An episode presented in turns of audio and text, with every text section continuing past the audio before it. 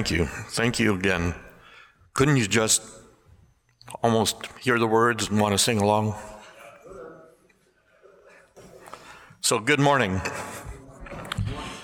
We want to welcome all of you here. It's so great that you have joined us, either in person here or maybe on YouTube later on the week.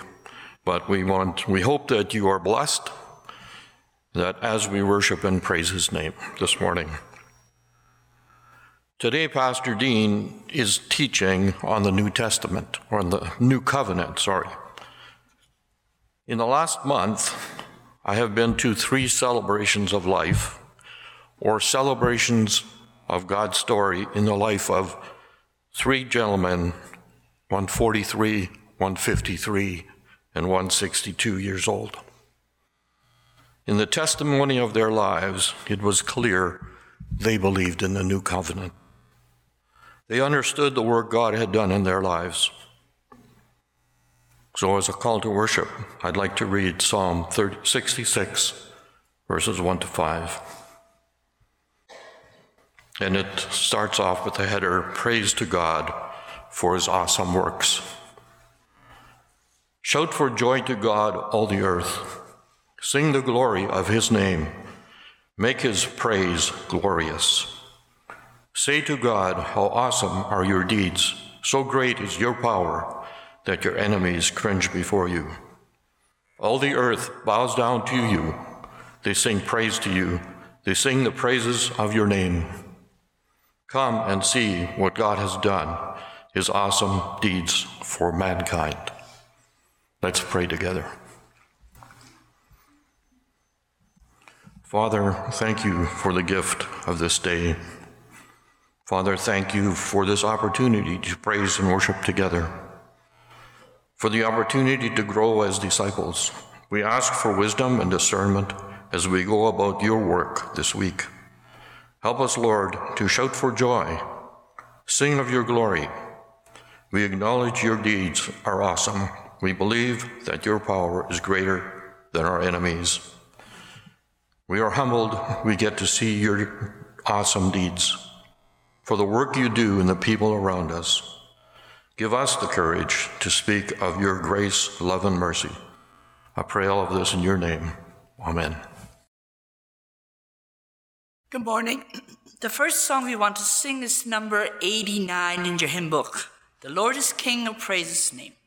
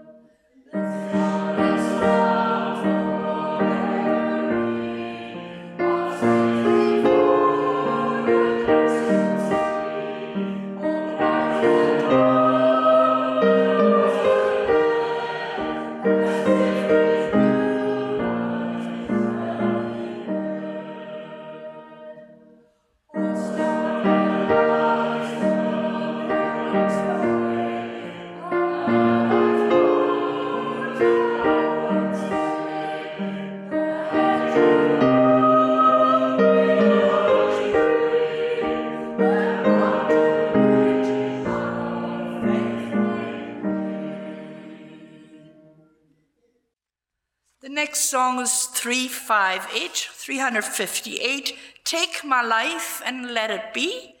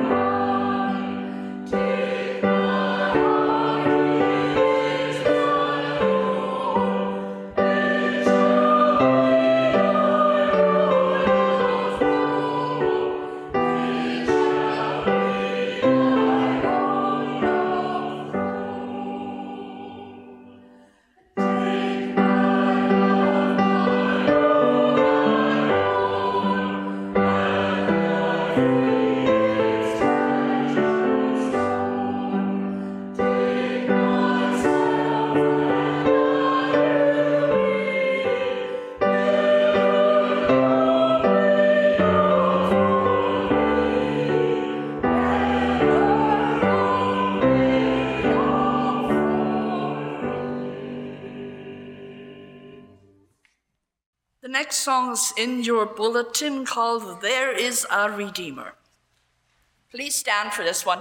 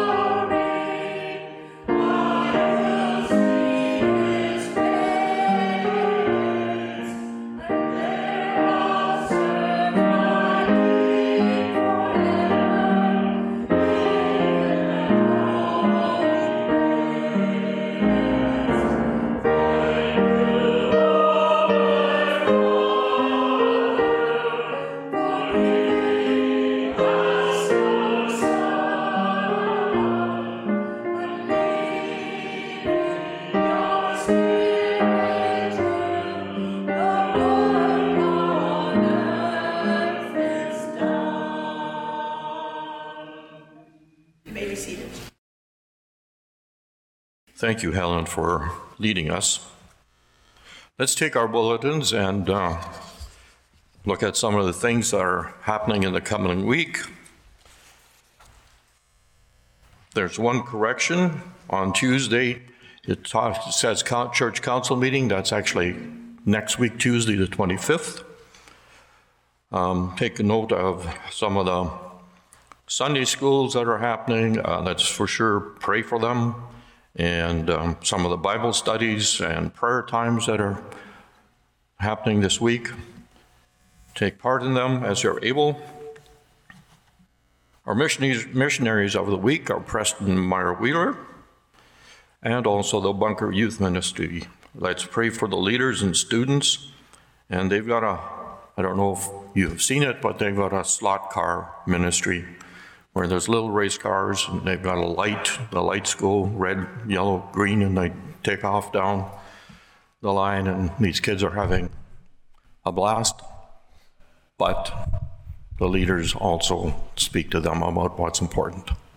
So pray for that ministry.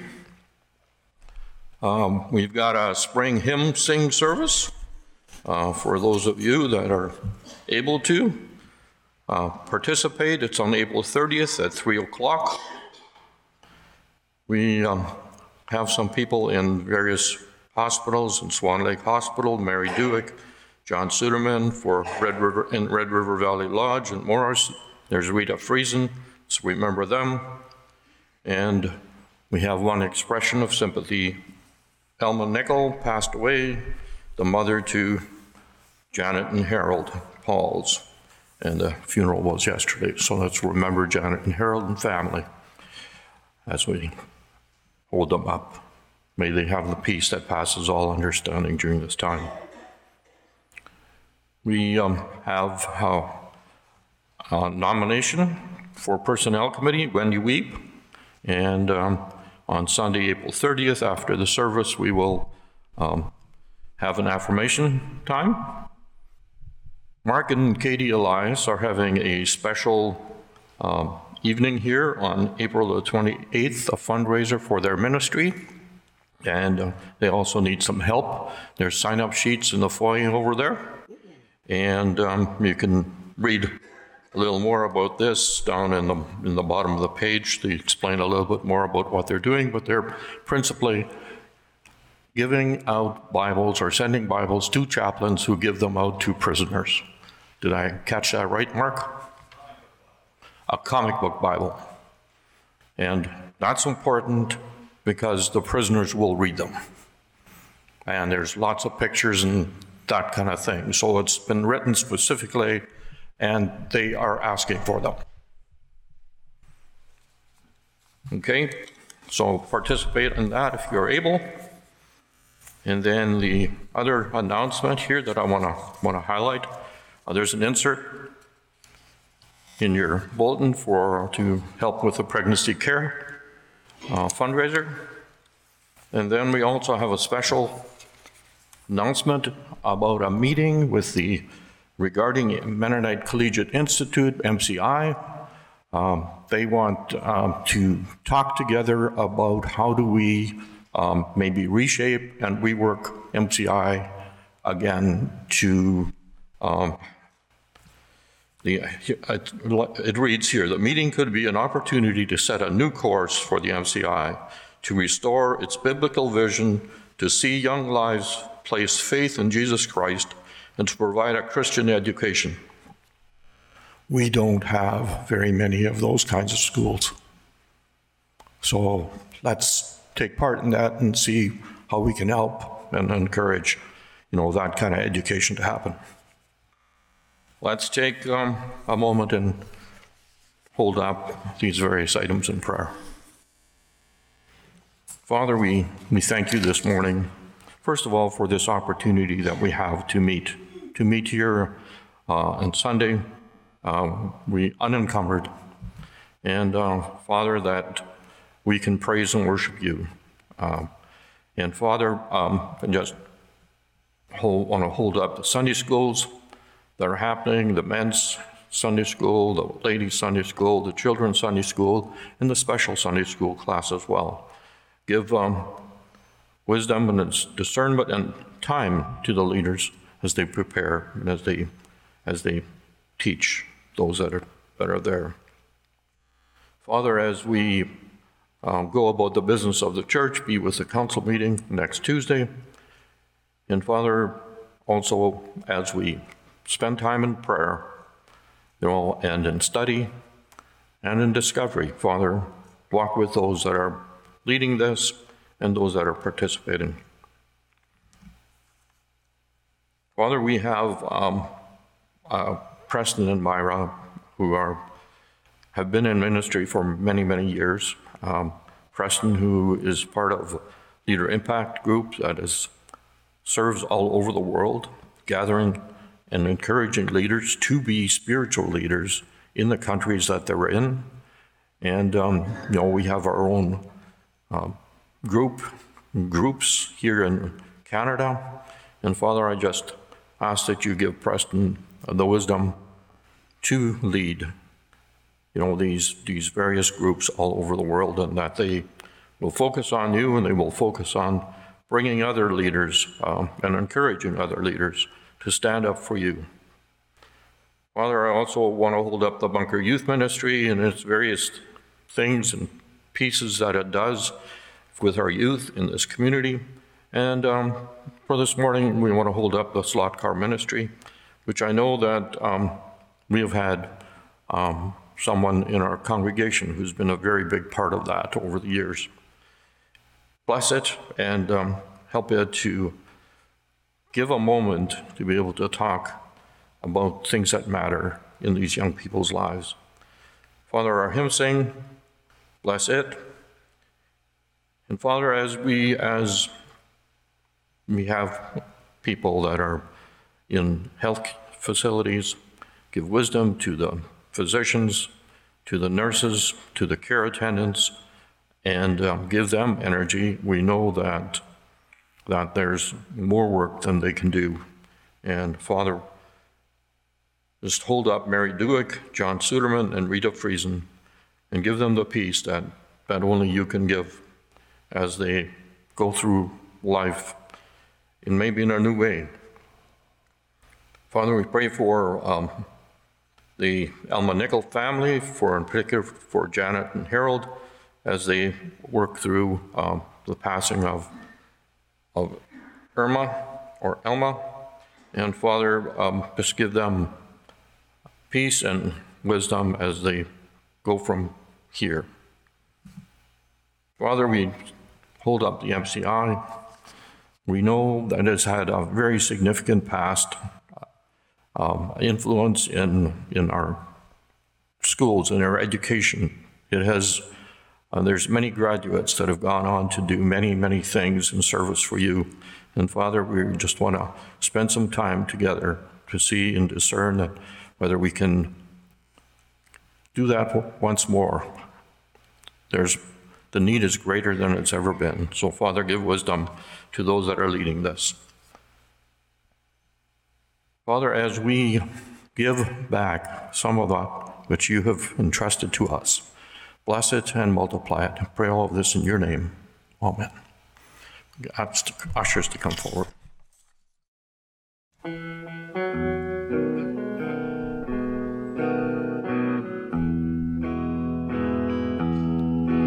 How could you refuse him now? How can you refuse him now? How can you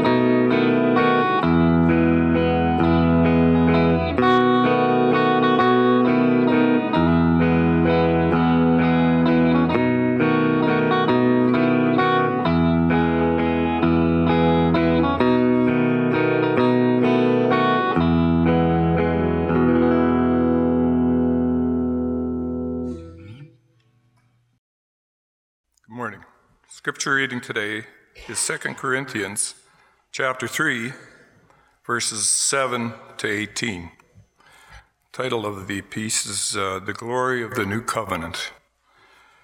Now, if the ministry that brought death, which was engraved in letters on stone, came with glory, so that the Israelites could not look steadily at the face of Moses because of its glory, fading though it was, Will not the ministry of the Spirit be even more glorious? If the ministry that condemns men is glorious, how much more glorious is the ministry that brings righteousness? For what was glorious has now no glory now in comparison with the surpassing glory.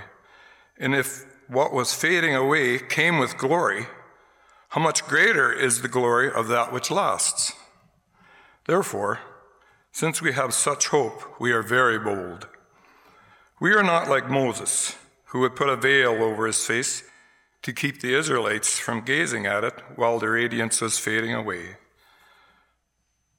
But their minds were made dull, for to this day the same veil remains when the old covenant is read. It has not been removed, because only in Christ is it taken away. Even to this day, when Moses is read, a veil covers their hearts. But whenever anyone turns to the Lord, the veil is taken away. Now the Lord is the Spirit, and where the Spirit of the Lord is, there is freedom. And we, who with unveiled faces all reflect the Lord's glory, are being transformed into his likeness with ever increasing glory, which comes from the Lord who is the Spirit. Good morning. It is good to be in the house of the Lord.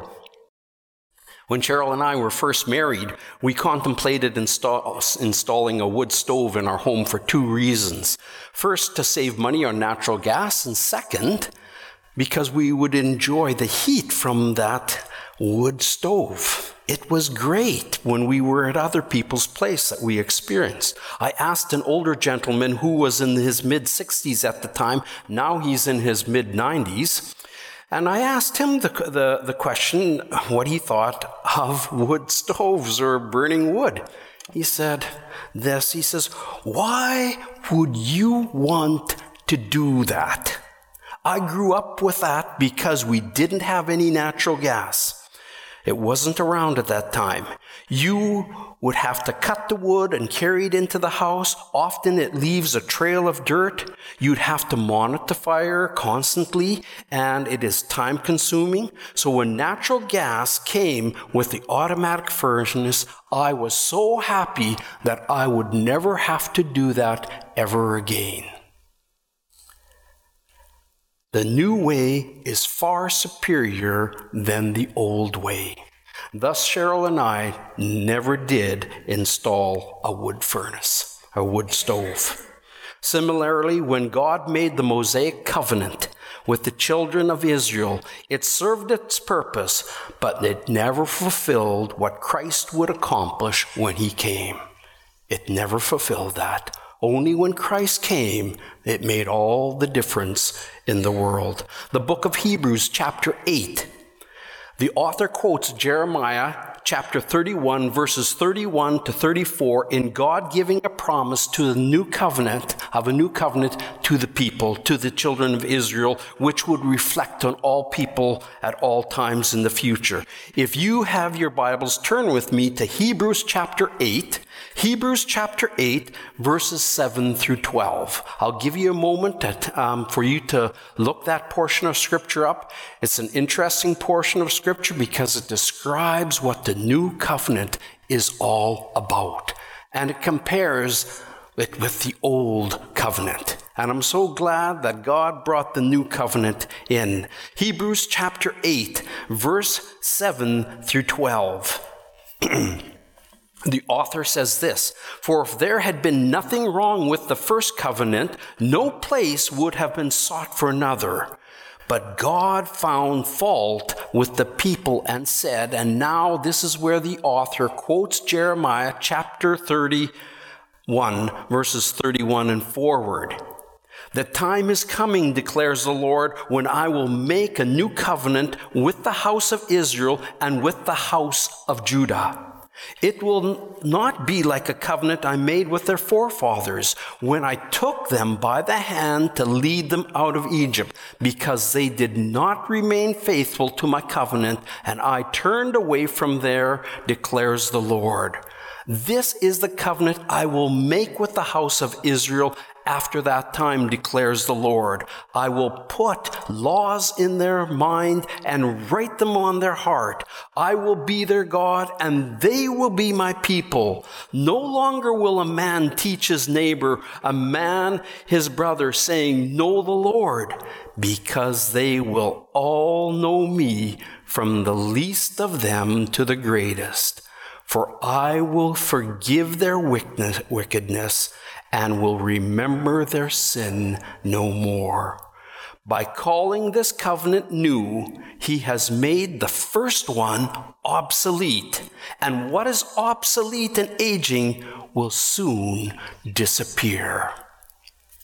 As we continue our series in growing deeper in the Lord, I would like you to take your Bibles and turn with me once again to 2 Corinthians chapter 3 verses 7 through 14. That's the portion of scripture that Ray has just read, or he just read, and we will be, want to be reflecting upon that portion of scripture this morning. 2 Corinthians chapter 3, verses 7 through 14. I don't think we as believers fully appreciate uh, fully appreciate what Christ did when he came and gave his life on the cross. One of the reasons is that we never lived under the old covenant. We never understood what it was like. You had to obey it. You had to keep it. You broke some of those laws, it meant your death here and now. And when Christ came, it changed everything. Everything. There was a new covenant. We've never known what it was like to go and sacrifice animals for our sins and go through all the rituals that the children of Israel had to do. And we can be so thankful that we don't have to do that. It's like you've heard me talk about the museum in Steinbach. You've all been there. Can you imagine? I want you to think for a moment of having to live in a sod house, in that little cubicle. You walk down and it's not very big. The walls are about from here to there apart, and you walk to the front and back, not much, and it's sod. It's just a place to live, it's just a place to lay your head. I could imagine it would be cold in winter. If too much water would get in, it would be muddy and ugly down there. And so we have no appreciation for the homes that we live in today. I just take it for granted. And I'm sure you do. I've been very fortunate. When I was raised, we already had oil in our house. We didn't burn wood. I remember my dad had this little stove and he had to pour oil into the back of that and it would burn. And then we finally got natural gas. What a blessing that natural gas was. You just set the thermostat and you leave it and you never have to worry and fiddle anymore. And so, if you don't have the old to compare with the new, you find it hard to appreciate the things that you have. Today we want to examine three reasons for the new covenant, why it had to come. There were three reasons. And the first is this the old covenant was incomplete. Verses 7 through 11. It was incomplete. It's not that it was broken. It wasn't broken. It was doing its purpose, but it was incomplete. Verse 7 says this it, now, if the ministry that brought death, which was engraved in letters on stone, came with the glory so that the Israelites could not look steadily at the face of Moses because of its glory, fading through it, will not the ministry of the Spirit be even more glorious? Wow. What a contrast. So, what Paul is talking about in this portion of Scripture is is addressed in Exodus chapter 34, verse 29 to 35. And what was that? If we would take a look, I'll give you a moment to look up Exodus chapter 34, verse 29 through 35. Exodus chapter 34, verses 29 through 35.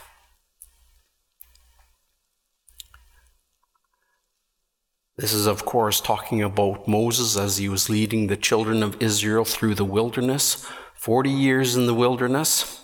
When Moses, verse 29, Exodus chapter 34, starting at verse uh, 29, when Moses came down from Mount Sinai with the two tablets of testimony in his hands, he was not aware that his face was radiant because he had spoken with the Lord.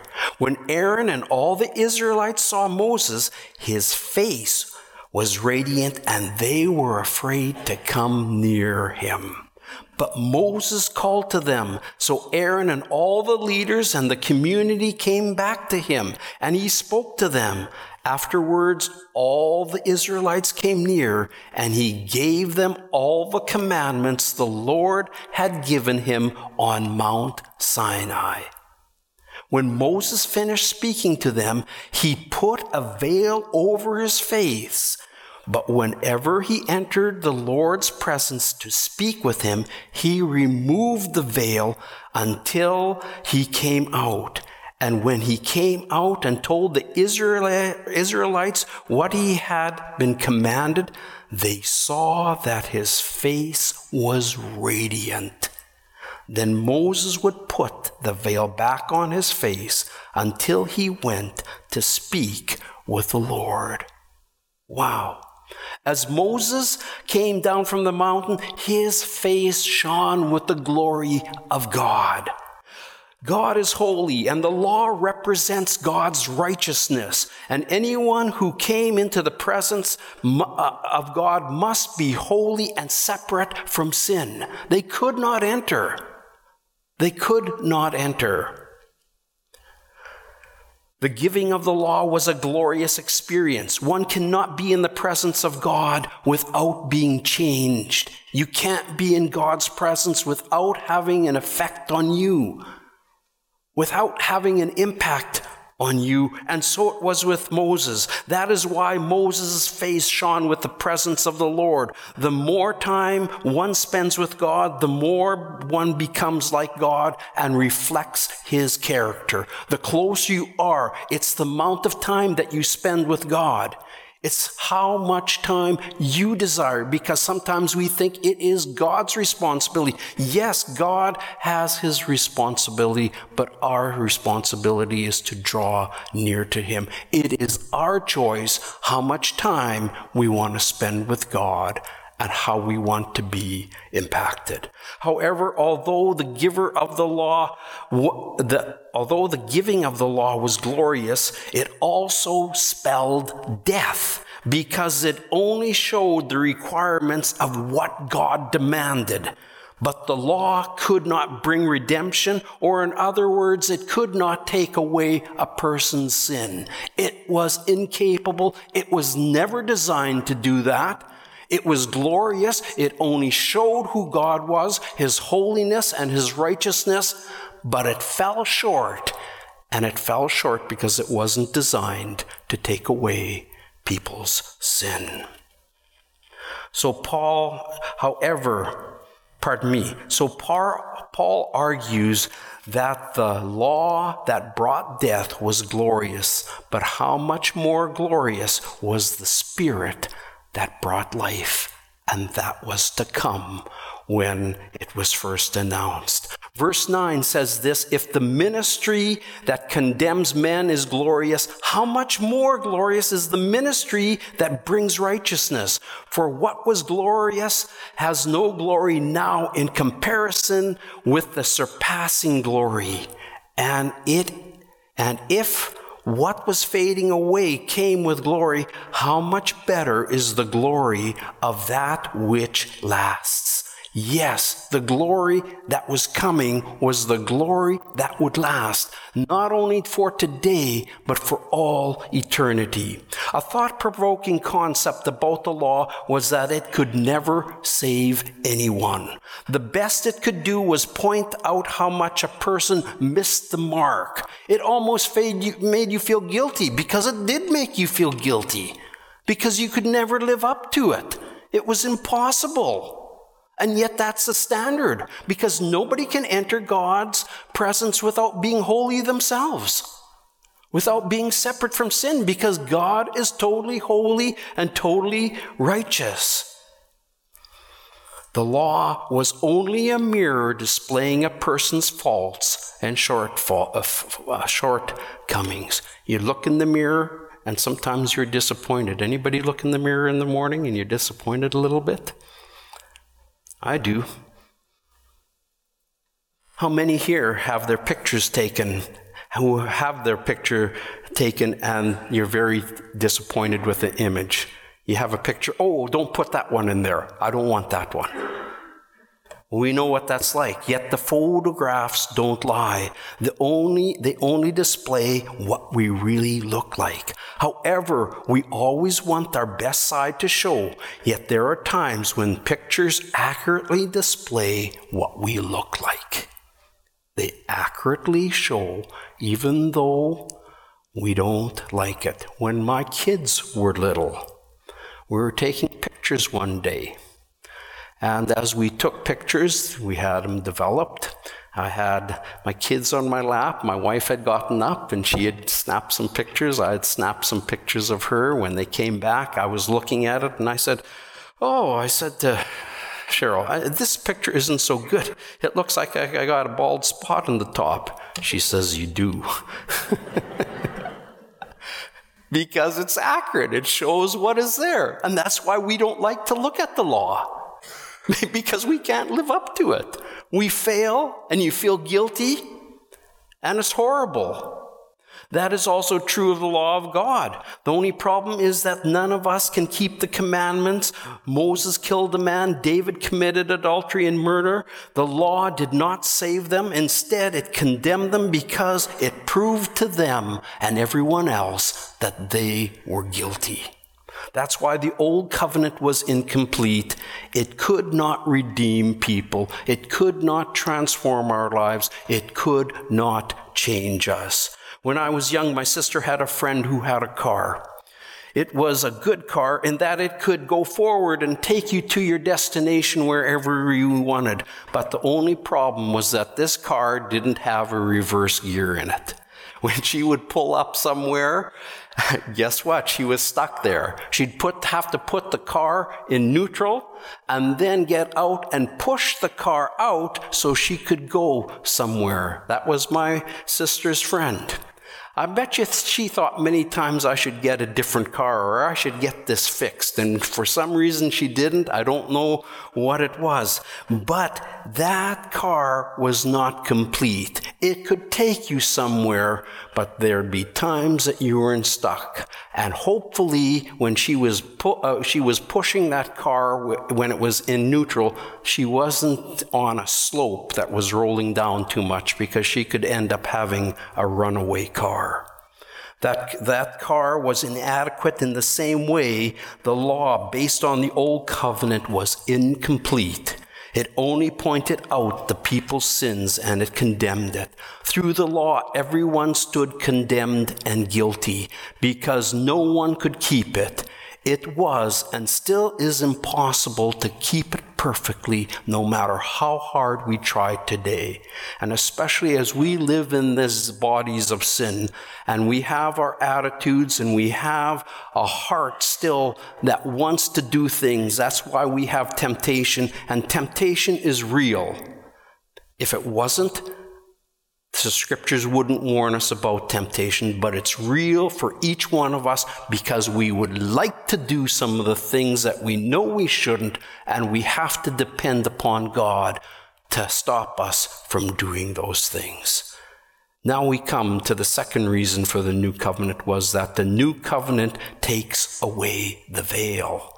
Yes, the veil, verses 12 through 15. Let me reread that portion of scripture for you. Verses 12 through 15, the new covenant takes away the veil. Therefore, since we have such a hope, we are very bold. We are not like Moses who would put a veil over his, who would put a veil over his face and keep the Israelites from gazing at it while the radiance was fading away. But their minds were made dull for for to this day the same veil remains when the old covenant is read. It has not been removed because only in Christ is it taken away. Even to this day, when Moses are read, a veil covers their heart. Wow, this veil, like the veil that Moses read, a veil covered their hearts.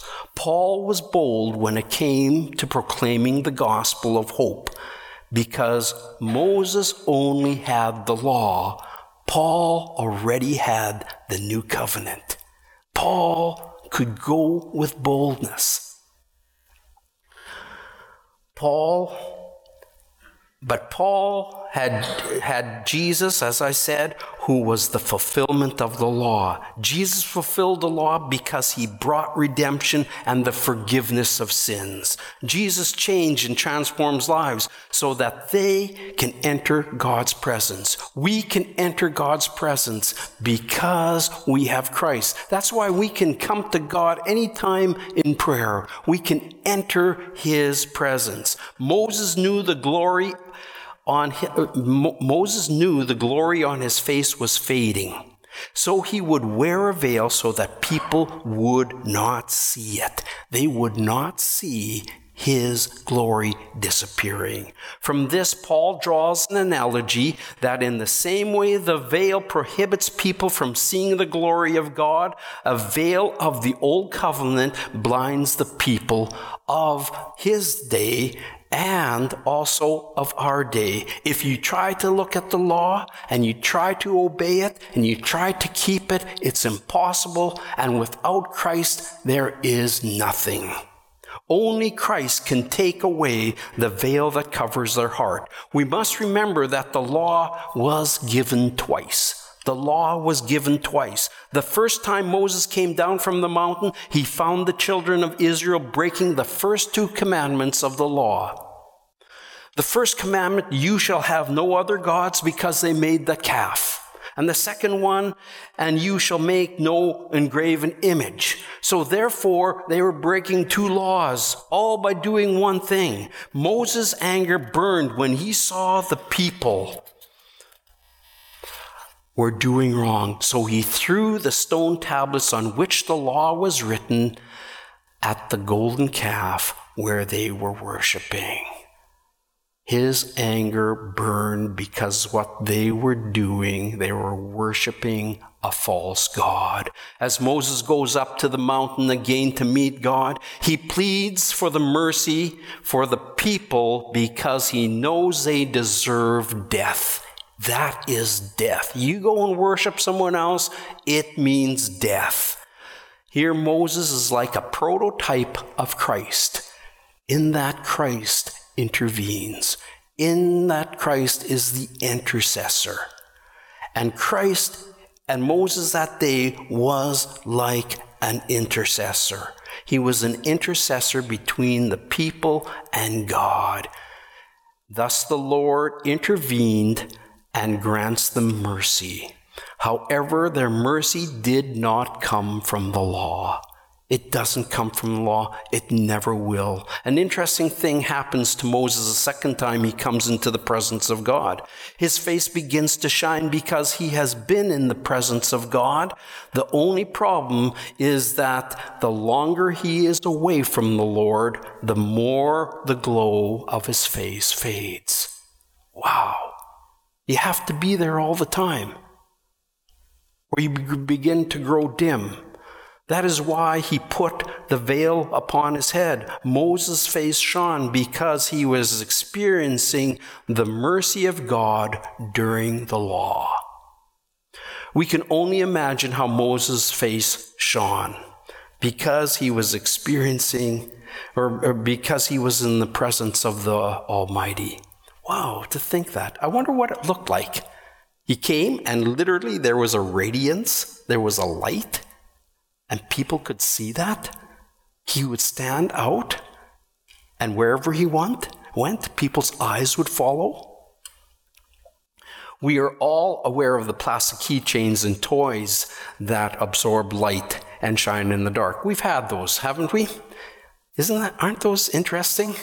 You just put it under the light for five minutes, take it and put it in a dark room, and it just glows. How incredible that. Unfortunately, no one fully understands how that works. However, we know that these objects shine, they must be constantly put in light at regular intervals. They gotta be put there all the time. The longer the objects are in the light, the brighter and the longer the glow.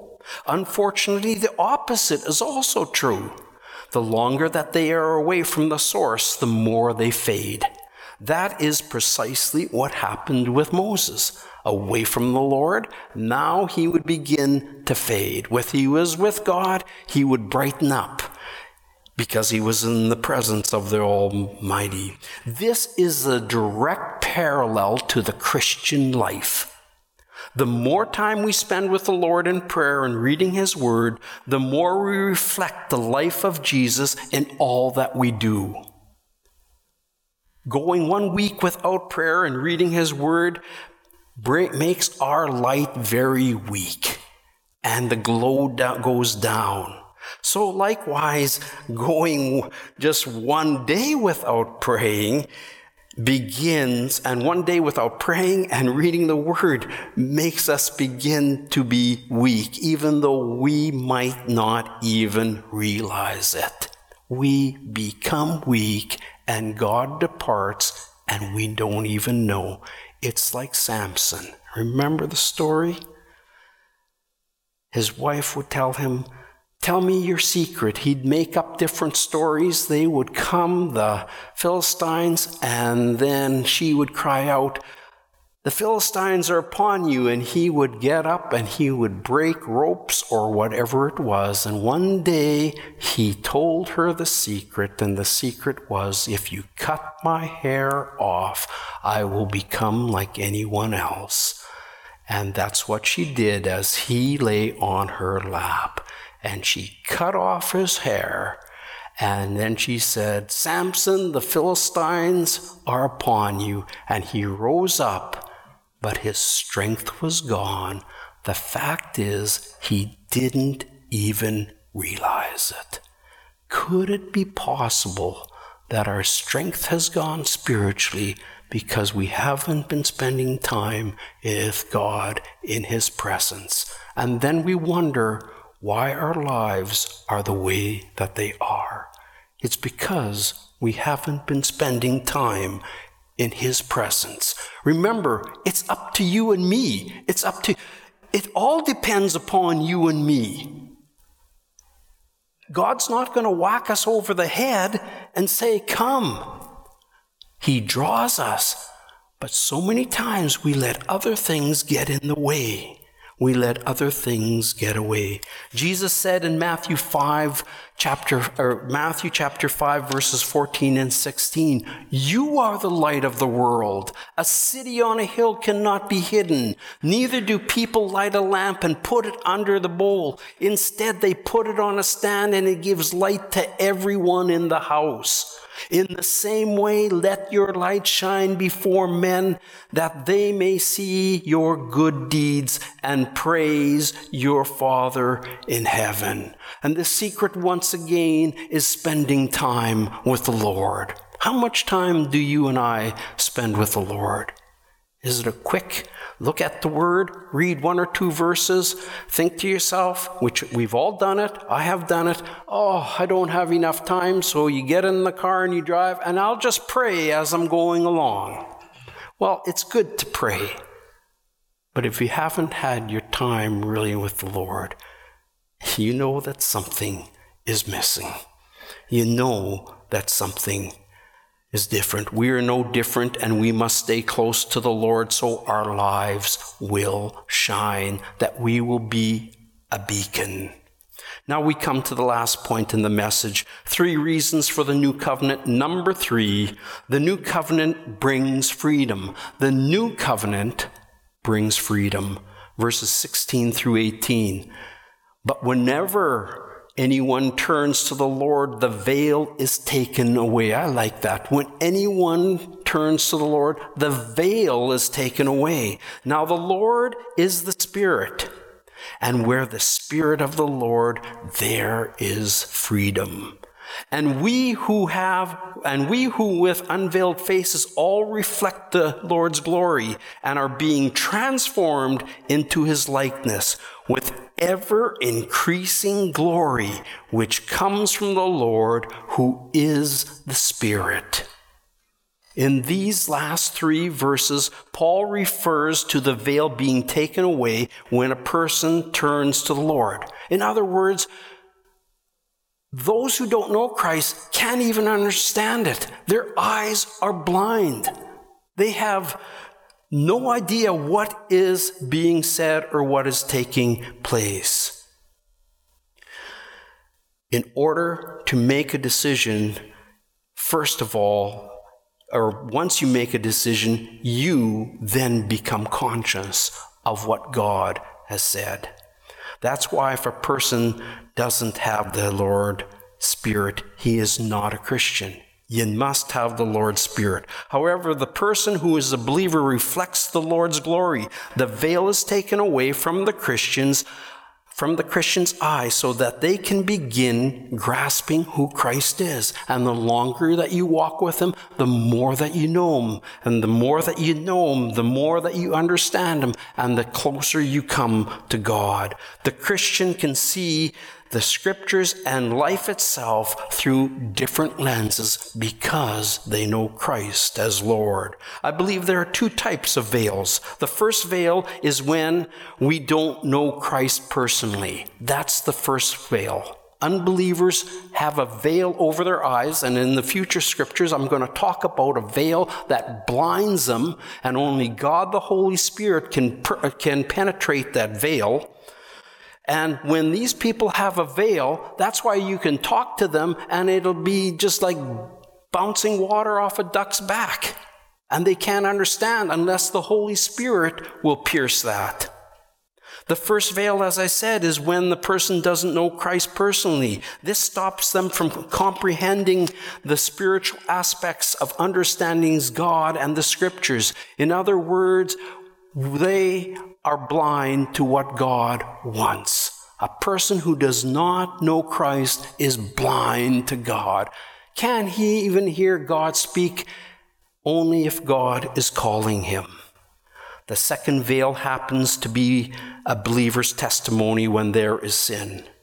The world cannot see Christ living in us when we allow unconfessed sin to take a foothold, remember that we are called to be the light of the world, but we will not shine with sin in our lives.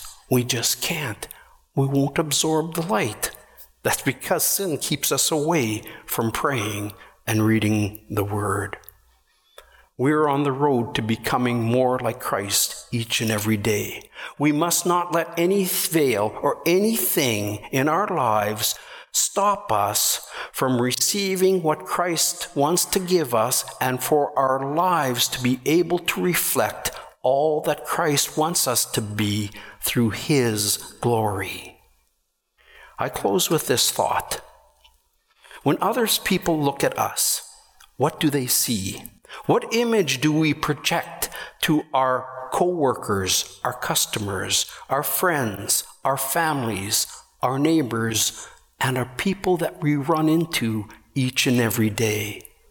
As Paul traveled through the Roman Empire cities, he always thought about how he would be perceived. But his biggest concern was whether observers would see Jesus in him. And that's the question that you and I have always got to be asking. Do others see Jesus in us Or do they see the world and the same way that they are living, do they see that in us? I pray that people will see Jesus in us because we have been in God's presence each and every day, praying and reading the scriptures, drawing near, so that we radiate the love of Christ in everything that we do.